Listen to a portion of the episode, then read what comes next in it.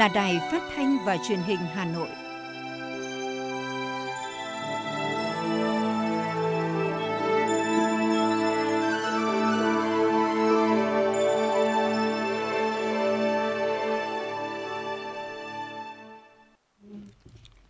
Kính chào quý vị các bạn. Bây giờ là chương trình thời sự của Đài Phát thanh và Truyền hình Hà Nội, phát trực tiếp trên sóng phát thanh tần số FM 90 MHz. Trưa nay thứ ba, ngày 26 tháng 10 có những nội dung chính sau đây. Thủ tướng Chính phủ Phạm Minh Chính dự lễ khai mạc hội nghị cấp cao ASEAN 38 và 39. Chủ tịch Quốc hội Vương Đình Huệ chủ trì họp đánh giá 6 ngày làm việc đầu tiên của kỳ họp thứ hai. Việt Nam hỗ trợ khẩn cấp hơn 2 triệu đô la Mỹ và vật tư y tế cho Lào chống đợt Covid-19 mới. Gần 4.800 học sinh trên địa bàn thành phố được tặng thiết bị học trực tuyến. Gần 9.000 vụ tai nạn giao thông trên toàn quốc trong 10 tháng qua. Phần tin thế giới những sự kiện nổi bật hàng chục nghìn người dân Sudan xuống đường biểu tình phản đối đảo chính. Không có thương vong trong vụ cháy tòa nhà có trụ sở thương vụ Việt Nam tại Moscow. Sau đây là nội dung chi tiết. Thưa quý vị và các bạn, sáng nay Hội nghị cấp cao Hiệp hội các quốc gia Đông Nam Á ASEAN lần thứ 38 và 39 và các hội nghị liên quan đã khai mạc dưới sự chủ trì của Brunei, nước đang nắm giữ cương vị Chủ tịch luân phiên ASEAN – Hội nghị diễn ra theo hình thức trực tuyến với trọng tâm bàn về cuộc chiến chống đại dịch COVID-19, thúc đẩy phục hồi kinh tế. Thủ tướng Chính phủ Phạm Minh Chính đã tham dự hội nghị. Với chủ đề Chúng ta quan tâm, chúng ta sẵn sàng, chúng ta thịnh vượng, các hội nghị ASEAN dự kiến thảo luận một số vấn đề, trong đó có tăng cường hơn nữa khả năng của cộng đồng ASEAN hướng tới phục hồi kinh tế sau đại dịch COVID-19, củng cố sự sẵn sàng của ASEAN trong việc giải quyết những thách thức chung, nắm bắt cơ hội mới để theo đuổi sự thịnh vượng chung, đồng thời duy trì hợp tác để đạt được những mục tiêu dài hạn của khu vực. Tham dự các hội nghị cấp cao ASEAN lần thứ 38 và 39 cùng các hội nghị liên quan kéo dài từ ngày 26 đến ngày 28 tháng 10 còn có sự góp mặt của lãnh đạo các đối tác đối thoại ASEAN gồm Trung Quốc, Nhật Bản, Hàn Quốc, Ấn Độ, Mỹ, Australia và Nga, cùng đại diện của các quốc gia khác. Chiều tối qua, tại nhà Quốc hội, Chủ tịch Quốc hội Vương Đình Huệ chủ trì cuộc làm việc thứ với các cơ quan hữu quan về công tác phục vụ trong tuần họp đầu tiên của kỳ họp thứ hai Quốc hội khóa 15. Sau khi nghe các báo cáo, đóng góp ý kiến, Chủ tịch Quốc hội đánh giá, đến nay kỳ họp thứ hai của Quốc hội được tiến hành đúng chương trình đề ra. Chương trình làm việc của từng phiên họp được bố trí hợp lý, khoa học, tận dụng tối đa thời gian ở các phiên họp, chất lượng tờ trình, báo cáo của cơ quan trình, báo cáo thẩm tra của cơ quan thẩm tra, bảo đảm chất lượng, tiến độ, nhất là trong công tác lập pháp. Khâu thư ký tổng hợp ở mỗi phiên họp tiến bộ hơn kỳ họp thứ nhất. Chủ tọa điều hành đúng nguyên tắc, bảo đảm dân chủ, nghị trường, đồng thời bảo đảm tính linh hoạt, ngắn gọn, tôn trọng đại biểu, chất lượng các phiên thảo luận ở tổ, ở hội trường rất tốt, có phiên thảo luận trong thời gian ngắn nhưng thu được tới 216 ý kiến của đại biểu Quốc hội. Về những nội dung cần rút kinh nghiệm, Chủ tịch Quốc hội nhấn mạnh yêu cầu nâng cao hơn nữa chất lượng công tác thư ký tổng hợp, tiếp tục siết chặt công tác phòng chống dịch COVID-19, chuẩn bị tốt hơn về kỹ thuật, nhất là về đường truyền âm thanh và kỹ thuật phục vụ đại biểu Quốc hội biểu quyết trực tuyến, đưa thông tin toàn diện cân đối giữa điểm cầu và các tổ đại biểu họp ở nhà Quốc hội với các điểm cầu và các tổ đại biểu họp ở địa phương. Chủ tịch Quốc hội đề nghị các cơ quan của Quốc hội nghiên cứu kỹ ý kiến của các cơ quan hữu quan, sớm bắt tay xây dựng các báo cáo tiếp thu, giải trình, sơ thảo các dự thảo nghị quyết, sớm rút lại các vấn đề liên quan đến chất vấn và trả lời chất vấn, chủ động chuẩn bị sớm cho kỳ họp chuyên đề cuối năm. Tiếp tục chương trình làm việc sáng nay, Quốc hội thảo luận trực tuyến về dự án luật cảnh sát cơ động. Theo các đại biểu, lực lượng cảnh sát cơ bộ động là một bộ phận thành phần bên trong của lực lượng công an nhân dân. Theo đó cần làm rõ đặc điểm tính đặc thù khác biệt của các lực lượng khác của công an nhân dân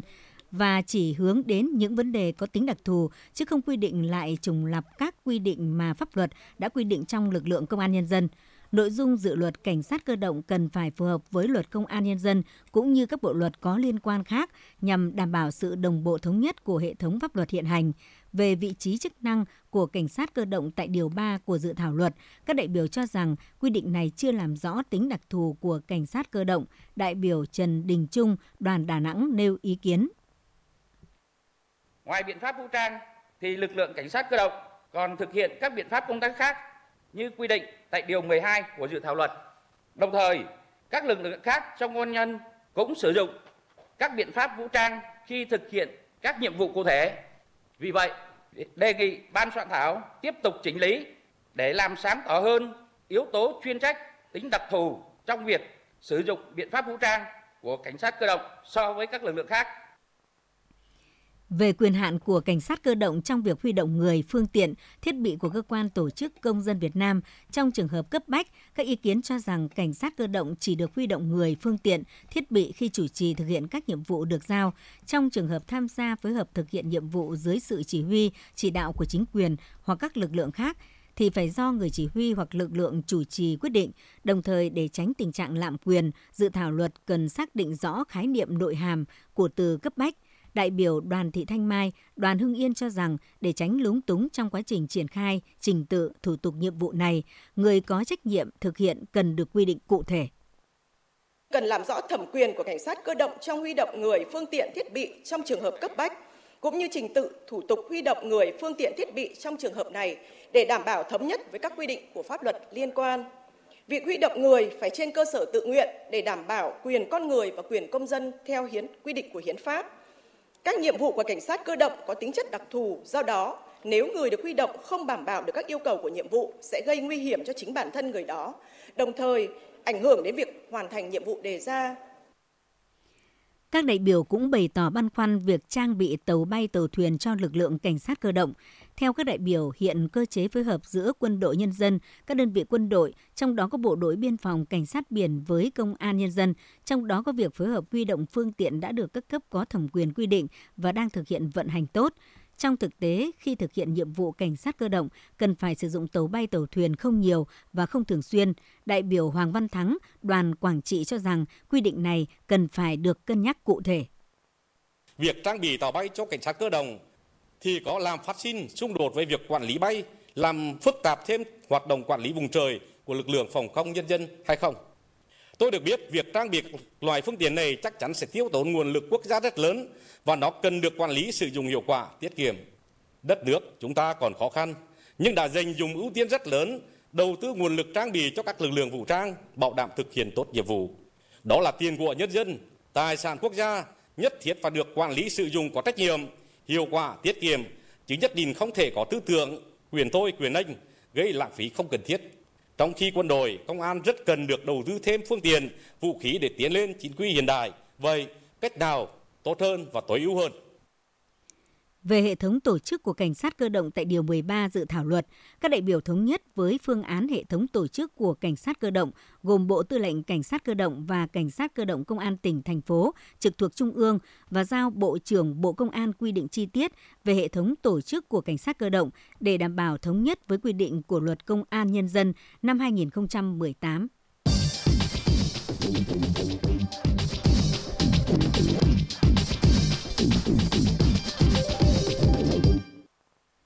Tiếp theo là những sự kiện đáng chú ý khác. Chiều qua, Phó Thủ tướng Thường trực Chính phủ Phạm Bình Minh đã tham dự hội nghị thượng đỉnh kinh doanh và đầu tư ASEAN ASEAN BIZ 2021 với chủ đề Xây dựng tương lai kỹ thuật số bền vững trong khu vực ASEAN diễn ra theo hình thức trực tuyến. Phát biểu tại hội nghị, Phó Thủ tướng Thường trực Phạm Bình Minh nhấn mạnh việc thực hiện hóa được mục tiêu kiểm soát và phục hồi kinh tế không thể chỉ nhờ vào nỗ lực của một chính phủ hay một quốc gia đơn lẻ mà cần sự nỗ lực chung tay vun đắp của tất cả 10 nước thành viên ASEAN cũng như bạn bè đối tác.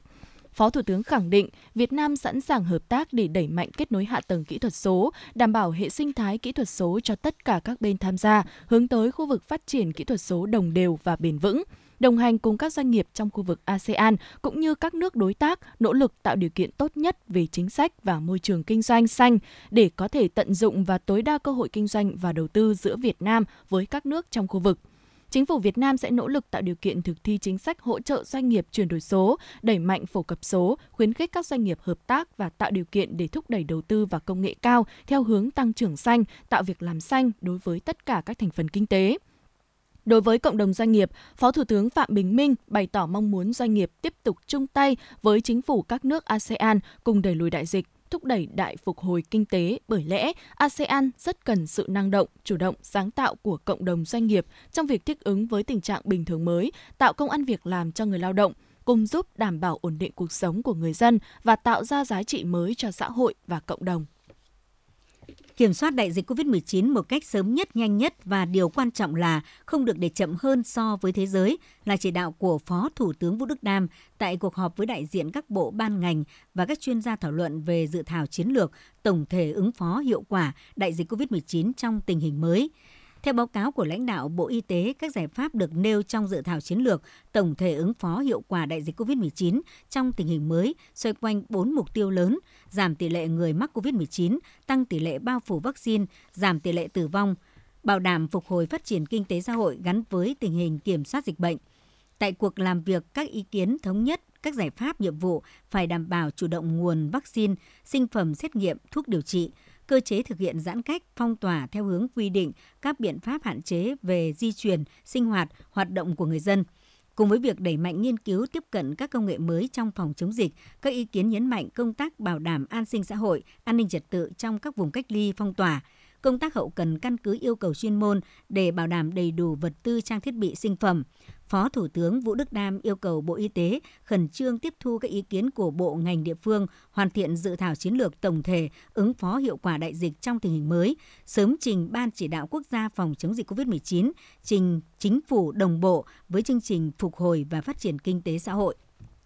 Thừa ủy quyền của lãnh đạo cấp cao, Bộ Ngoại giao đã tổ chức lễ trao tượng trưng quà tặng của Đảng, Nhà nước và nhân dân Việt Nam hỗ trợ Đảng, Nhà nước và nhân dân Lào ứng phó đợt dịch COVID-19 mới ở Lào. Phát biểu tại buổi lễ, Thứ trưởng Ngoại giao Nguyễn Quốc Dũng cho biết, với truyền thống đồng cam cộng khổ, luôn hỗ trợ, giúp đỡ lẫn nhau trong mọi hoàn cảnh suốt những năm qua, để chia sẻ với Lào, Đảng, Nhà nước và nhân dân Việt Nam quyết định hỗ trợ khẩn cấp Đảng, Nhà nước và nhân dân Lào số tiền 2 tỷ 150 triệu đô la Mỹ và một số vật tư y tế để xin lỗi quý vị, 2 triệu 150 nghìn đô la Mỹ và một số vật tư y tế để sử dụng trong công tác phòng chống dịch COVID-19. Thứ trưởng Nguyễn Quốc Dũng hy vọng sự hỗ trợ này sẽ góp phần động viên, đóng góp thiết thực vào nỗ lực ứng phó với đợt dịch COVID-19 mới của Lào. Đại sứ Senfet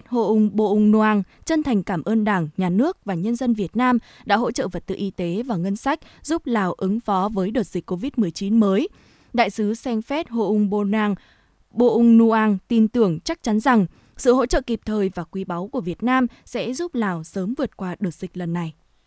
Theo Ban Quản lý Quỹ vaccine phòng COVID-19, tính đến 17 giờ chiều qua, số dư quỹ vaccine phòng COVID-19 là 8.788,3 tỷ đồng, trong đó có 47,7 tỷ đồng tiền lãi gửi ngân hàng. Ban Quản lý Quỹ cho biết đã có 560.949 tổ chức cá nhân tham gia đóng góp vào quỹ. Tính đến thời điểm hiện nay, Ban Quản lý Quỹ vaccine phòng COVID-19 đã chi từ quỹ 7.063 tỷ đồng. Trong số đó, chi mua vaccine 7.054,2 tỷ đồng, chi hỗ trợ nghiên cứu thử nghiệm vaccine 8,8 tỷ đồng, nên dư cuối ngày là 1.725,3 tỷ đồng.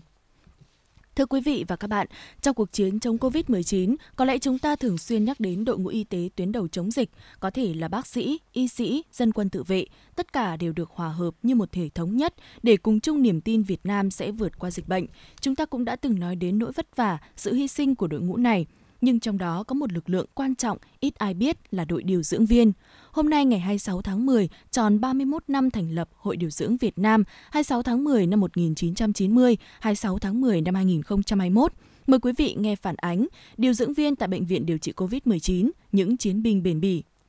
Chị Nguyễn Thị Thường, điều dưỡng trưởng khoa hồi sức tích cực Bệnh viện Bệnh nhiệt đới Trung ương đã miệt mài làm việc tại nơi được coi là khốc liệt nhất của dịch bệnh, khu vực phía Bắc suốt từ khi dịch bệnh COVID-19 bùng phát.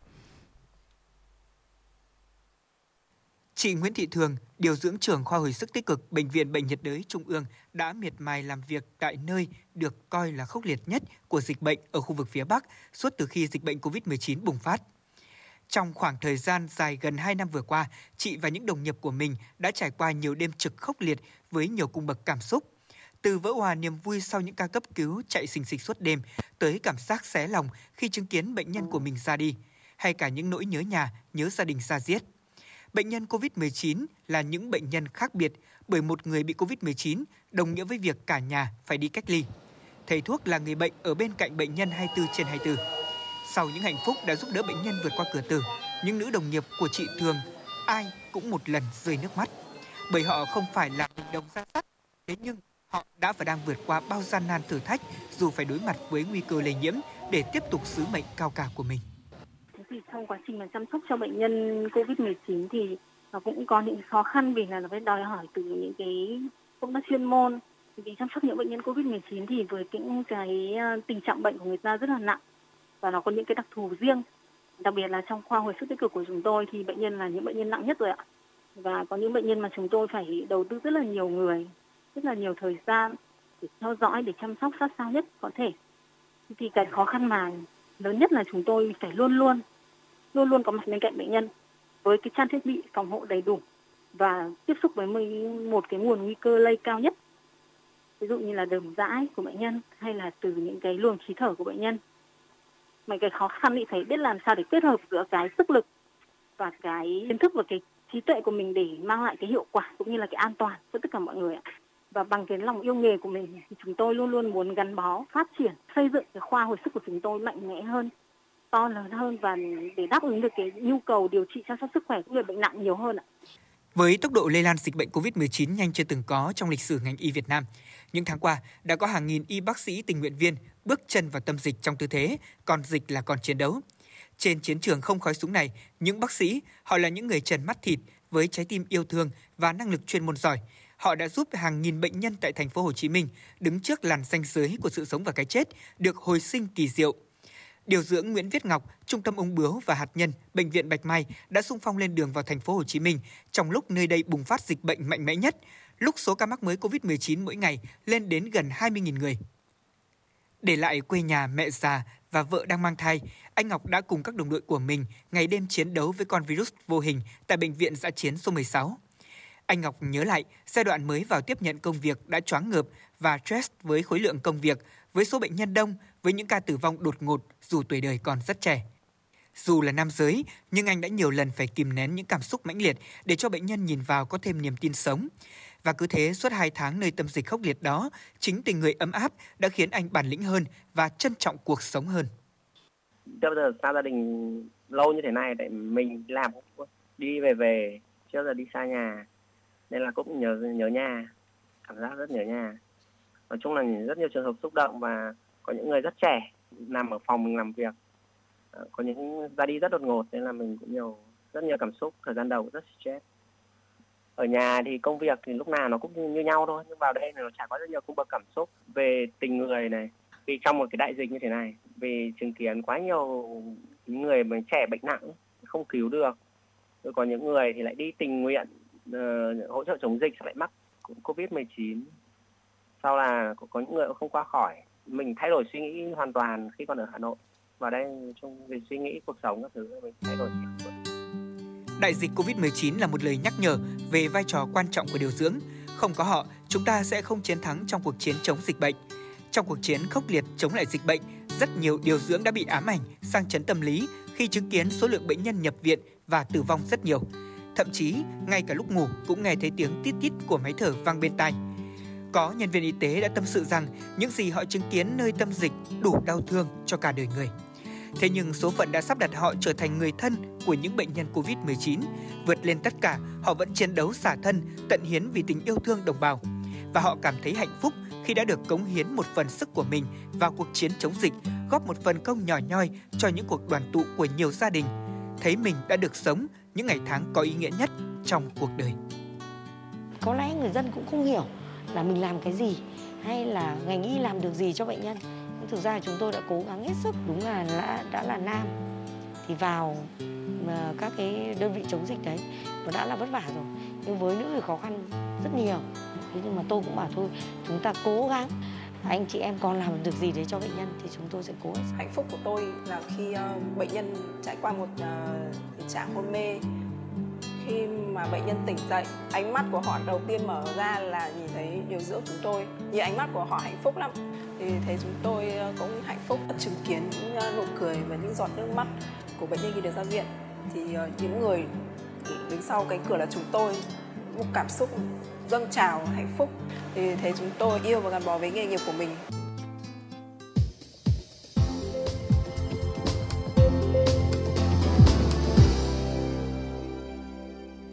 Những thông tin kinh tế đáng chú ý sẽ tiếp nối chương trình. Phó Thủ tướng Thường trực Chính phủ Phạm Bình Minh, trưởng Ban chỉ đạo quốc gia chống buôn lậu, gian lận thương mại và hàng giả yêu cầu Ban chỉ đạo 389 các bộ ngành địa phương xây dựng kế hoạch cao điểm chống buôn lậu, gian lận thương mại và hàng giả những tháng cuối năm 2021 và dịp Tết Nguyên đán nhâm dần năm 2022. Yêu cầu này được đưa ra khi sắp tới, chính phủ từng bước mở cửa nền kinh tế, khôi phục hoạt động sản xuất kinh doanh, dự báo tình hình buôn lậu, gian lận thương mại, sản xuất, buôn bán hàng giả, hàng cấm sẽ diễn biến phức tạp. Văn phòng Thường trực chủ trì phối hợp với các lực lượng chức năng xây dựng các kế hoạch chuyên đề chống buôn lậu qua đường hàng không, buôn lậu mặt hàng tiêu dùng, tạp hóa qua biên giới, đặc biệt kế hoạch cao điểm chống buôn lậu, gian lận thương mại và hàng giả trong dịp Tết Nguyên đán nhâm dần sắp tới. Thưa quý vị và các bạn, giá lợn hơi trong những ngày gần đây đã nhích lên tại một số địa phương và hiện đang ở mức 39 đến 49 000 đồng một kg. Với mức giá này, người chăn nuôi vẫn đang thua lỗ, trong khi giá thịt lợn đến tay người tiêu dùng vẫn cao, gây bức xúc trong nhân dân. Theo Cục chăn nuôi, ngoài nguyên nhân dịch bệnh làm tắc nghẽn lưu thông và cầu thấp thì vẫn có những thương lái lợi dụng dịch bệnh để hưởng lợi. Theo đó, đơn vị này đề xuất chính phủ và các cơ quan có liên quan vào cuộc làm rõ để ngành chăn nuôi phát triển bền vững. Tại hội nghị trực tuyến, triển khai các giải pháp ổn định sản xuất, chế biến và tiêu thụ sản phẩm chăn nuôi diễn ra chiều qua, Bộ Nông nghiệp và Phát triển Nông thôn cho biết, tổng đàn lợn của cả nước tính đến thời điểm hiện tại là 28 triệu con. Dự kiến lợn thịt ước đạt 3,8 triệu tấn. Số lượng số lợn trong lứa xuất chuồng ước khoảng 50 triệu con. Số lợn thịt xuất chuồng quá lứa và ứ động khoảng 1,5 triệu con và đang giảm xuống do nhu cầu đang tăng. Còn trước đó, thông tin ứ động 8 triệu con lợn trong chuồng chưa xuất bán là thông tin không đúng. Ông Phùng Đức Tiến, Thứ trưởng Bộ Nông nghiệp và Phát triển Nông thôn, thông tin. Như tính toán của Cục chăn nuôi, trong những cái tháng vừa qua chỉ tồn động khoảng 1,5 triệu con lợn. 30% là cho lợn thịt chứ không phải là cho lợn cả lợn giống với lợn con theo mẹ. Bàn về giải pháp phát triển bền vững chăn nuôi lợn trong quý 4 và quý 1 năm sau, Cục chăn nuôi nhận định vừa qua trong phân phối sản phẩm lợn thịt đã có những thương lái lợi dụng dịch bệnh, lợi dụng tắc nghẽn lưu thông để trục lợi, do đó vấn đề này cần phải được làm rõ để hài hòa lợi ích giữa ba bên, sản xuất, lưu thông, phân phối. Ông Nguyễn Văn Trọng, Phó Cục trưởng Cục chăn nuôi, Bộ Nông nghiệp và Phát triển Nông thôn cho biết hai cái đối tượng không được hưởng một là cái đối tượng người sản xuất hai là cái đối tượng người tiêu dùng thì không được hưởng lợi mà cái khâu lưu thông phân phối nó chiếm nhiều cái thị phần tỷ lệ quá thì các cái bộ ngành cũng cần phải kiểm tra cái khâu này với tổng đàn lợn hiện tại, Bộ Nông nghiệp nhận định nguồn cung cuối năm nay vẫn được duy trì ổn định. Mặc dù vậy, vấn đề lớn nhất hiện nay là kiểm soát được dịch bệnh trên người và dịch tả châu Phi đang bùng phát trở lại tại một số địa phương. Bên cạnh đó là giải pháp hỗ trợ vốn cho người chăn nuôi, giúp họ tái đàn. Trước đây tôi thích ăn đồ mặn. Vợ tôi kêu ca, nhưng tôi không nghe. Hai năm trước tôi phải nhập viện vì một cơn đột quỵ do huyết áp quá cao. Bác sĩ nói một trong những nguyên nhân chính của căn bệnh là tôi ăn nhiều đồ mặn. Căn bệnh này không chỉ làm khổ tôi mà còn biến tôi trở thành gánh nặng cho gia đình. Ăn nhiều muối, bột canh, hạt nêm, nước mắm, nước tương có thể dẫn đến tăng huyết áp và đột quỵ. Tổ chức Y tế Thế giới khuyến cáo chỉ nên ăn dưới 5 gram muối mỗi ngày, nhưng chúng ta hiện đang ăn gấp đôi số lượng đó, giảm một nửa lượng muối ăn ngày bằng cách cho bớt muối, chấn nhẹ tay, giảm ngay đồ mặn. Tiếp tục là phần tin. Tổng cục Thuế khánh thành hệ thống trung tâm điều hành triển khai hóa đơn điện tử tại đơn vị và 6 cục thuế các tỉnh thành phố triển khai thí điểm. Đây là một trong những sự kiện quan trọng đang được ngành thuế khẩn trương triển khai để đưa vào vận hành hệ thống áp dụng hóa đơn điện tử giai đoạn 1. Theo Tổng cục trưởng Tổng cục Thuế, ông Cao Anh Tuấn, việc thiết lập các trung tâm điều hành trong quá trình triển khai hóa đơn điện tử là hết sức cần thiết. Hệ thống trung tâm điều hành phải đảm bảo thông suốt trực tuyến, kịp thời trao đổi, chia sẻ thông tin giải pháp thực hiện, đảm bảo theo đúng tiến độ kế hoạch đã đặt ra. Trung tâm sẽ là nơi tiếp nhận và xử lý các yêu cầu của Cục Thuế, người nộp thuế và các đơn vị liên quan qua hệ thống điện thoại, email, đường dây nóng hỗ trợ. Mặc dù giai đoạn 1 mới thực hiện tại 6 tỉnh thành phố, nhưng với số lượng doanh nghiệp chiếm khoảng 60% tổng số doanh nghiệp đang hoạt động và lượng hóa đơn chiếm đến 70% hóa đơn của cả nước, việc thực hiện áp dụng hóa đơn điện tử thành công ở 6 địa phương này đóng vai trò quyết định đến việc triển khai thực hiện trên phạm vi cả nước. Thông tin từ Công đoàn ngành giáo dục Hà Nội cho biết, hưởng ứng chương trình Sóng và Máy tính cho em do Thủ tướng Chính phủ phát động, ngành giáo dục và đào tạo Hà Nội đã tích cực phát động quyên góp, kêu gọi sự chung sức của các tập thể, cá nhân trong và ngoài ngành. Các phòng giáo dục và đào tạo quận, huyện, thị xã cũng đã tích cực triển khai chương trình, kịp thời hỗ trợ cho học sinh tại các trường thuộc địa bàn quản lý có thiết bị học tập, không làm gián đoạn chương trình học. Theo thống kê từ Công đoàn ngành giáo dục Hà Nội, tính đến ngày hôm qua, tổng số học sinh của các trường học trên địa bàn thành phố đã được trao tặng thiết bị học tập trực tuyến là gần 4.800 học sinh. Học sinh đã được nhận các thiết bị hỗ trợ học tập như máy tính, máy tính bảng, điện thoại thông minh, iPad. Như vậy, so với gần 2 tuần trước, đã có thêm 200 học sinh được trao tặng thiết bị học tập. Ngoài ra, các đơn vị, trường học thuộc ngành giáo dục Hà Nội đã hỗ trợ gần 2,8 tỷ đồng cho học sinh có hoàn cảnh khó khăn, giúp các em có thêm kinh phí mua sách vở, đồ dùng học tập. Theo tránh văn phòng Ủy ban An toàn Giao thông Quốc gia Trần Hữu Minh, tháng 10 năm 2021, tính từ ngày 15 tháng 9 năm 2021 đến ngày 14 tháng 10 năm 2021, toàn quốc xảy ra 798 vụ tai nạn giao thông, làm chết 377 người và làm bị thương 573 người. So với tháng cùng kỳ năm 2020, tai nạn giao thông tiếp tục giảm ở cả ba tiêu chí. Trong số các vụ tai nạn giao thông đường bộ xảy ra nhiều nhất với 789 vụ, làm chết 376 người, bị thương 573 người.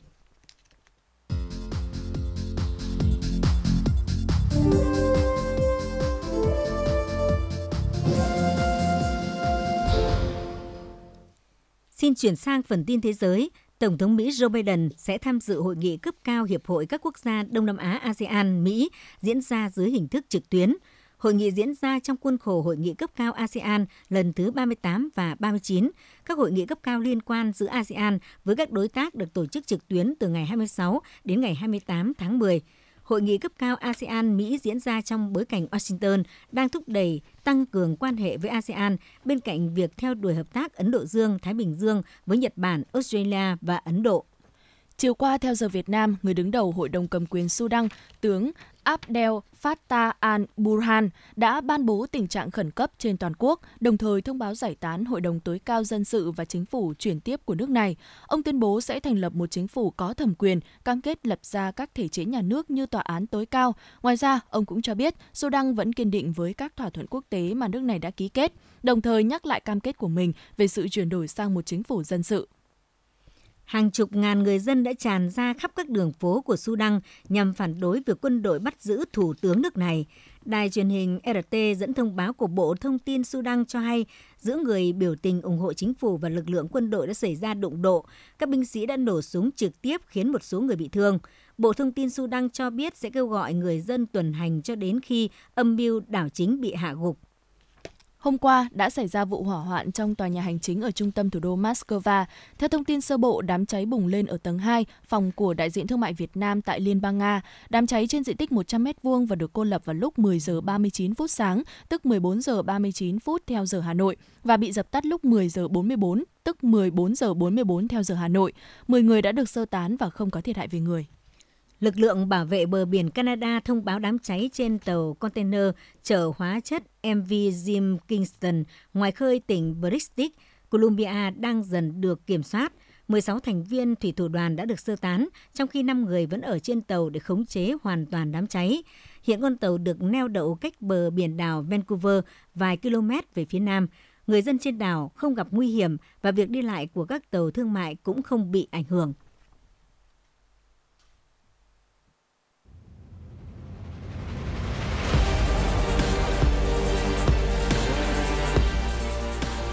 Bản tin thể thao. Bản tin thể thao.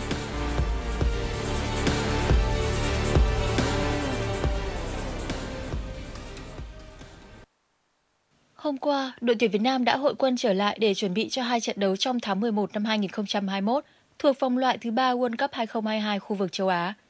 Ở lần hội quân này, bên cạnh lực lượng các cầu thủ góp mặt trong hai trận sân khách gặp đội tuyển Trung Quốc và đội tuyển Oman vừa qua, còn có sự trở lại của thủ môn Nguyễn Văn Hoàng hậu vệ Phạm Xuân Mạnh, Đỗ Thanh Thịnh và tiền vệ Trần Minh Vương. Hai sự thiếu vắng đáng tiếc nhất đối với đội tuyển Việt Nam là thủ môn Đặng Văn Lâm đang điều trị chấn thương vai và hậu vệ Nguyễn Trọng Hoàng đang điều trị thoát vị đĩa đệm. Hiện tại, huấn luyện viên trưởng Park Hang-seo đang dẫn dắt đội tuyển U23 Việt Nam thi đấu tại vòng loại U23 châu Á 2022 tại Kyrgyzstan, nên trợ lý Lee Young-jin được giao nhiệm vụ quán xuyến công việc chuyên môn tại đội tuyển Việt Nam. Sau khi kết thúc vòng loại U23 châu Á 2022, ông Park sẽ trở về nước vào ngày 4 tháng 11 để trực tiếp chỉ đạo công tác huấn luyện đội tuyển Việt Nam, chuẩn bị cho trận đấu gặp đội tuyển Nhật Bản và gặp đội tuyển Ả Rập Saudi. Nhằm đảm bảo an toàn phòng chống dịch COVID-19, Kể từ thời điểm tập trung trở lại, đội tuyển Việt Nam sẽ hoạt động theo nguyên tắc bong bóng khép kín. Chiều nay, đội sẽ bước vào buổi tập đầu tiên tại sân Trung tâm Đào tạo bóng đá trẻ Việt Nam. Trong trận cầu tâm điểm vòng 9 ngoại hạng Anh, Liverpool đánh bại Manchester ngay trên sân Old Trafford với tỷ số cách biệt 5-0. Người có đóng góp lớn nhất cho Liverpool ở trận đấu này là Mohamed Salah. Với 3 lần làm tung lưới quỷ đỏ, Salah nâng tổng số bàn thắng của mình tại ngoại hạng Anh lên con số 107. Điều đó cũng đồng nghĩa tiền đạo người Ai Cập đã vượt mặt Didier Drogba trở thành chân sút châu Phi xuất sắc nhất lịch sử giải Ngoại hạng Anh. Số bàn thắng mà Drogba sở hữu tại Ngoại hạng Anh là 104. Không chỉ thế, Salah còn tạo dựng thành tích mà rất ít người làm được, đó là ghi bàn ở 10 trận liên tiếp trên mọi đấu trường. Dự báo thời tiết, theo Trung tâm Khí tượng Thủy văn Quốc gia, sáng sớm nay, vị trí tâm áp thấp nhiệt đới cách Khánh Hòa khoảng 300 km, cách Ninh Thuận khoảng 280 km, sức gió mạnh nhất vùng gần tâm áp thấp nhiệt đới mạnh cấp 6, cấp 7, giật cấp 9. Dự báo trong 24 giờ tới, áp thấp nhiệt đới di chuyển chủ yếu theo hướng Tây Tây Bắc, mỗi giờ đi được khoảng 10 km, đi vào khu vực từ Khánh Hòa đến Bình Thuận và suy yếu dần thành một vùng áp thấp. Trung tâm thành phố Hà Nội, hôm nay chiều nắng, đêm không mưa, nhiệt độ từ 22 đến 29 độ C. Quý vị và các bạn vừa nghe chương trình thời sự của Đài Phát thanh và Truyền hình Hà Nội, chịu trách nhiệm sản xuất Phó Tổng giám đốc Nguyễn Tiến Dũng. Chương trình do biên tập viên Trà My Thủy Chi, các phát thanh viên Thủy Linh Thanh Hiền cùng kỹ thuật viên Quốc Hoàn thực hiện. Xin chào và hẹn gặp lại trong chương trình thời sự 19 giờ tối nay.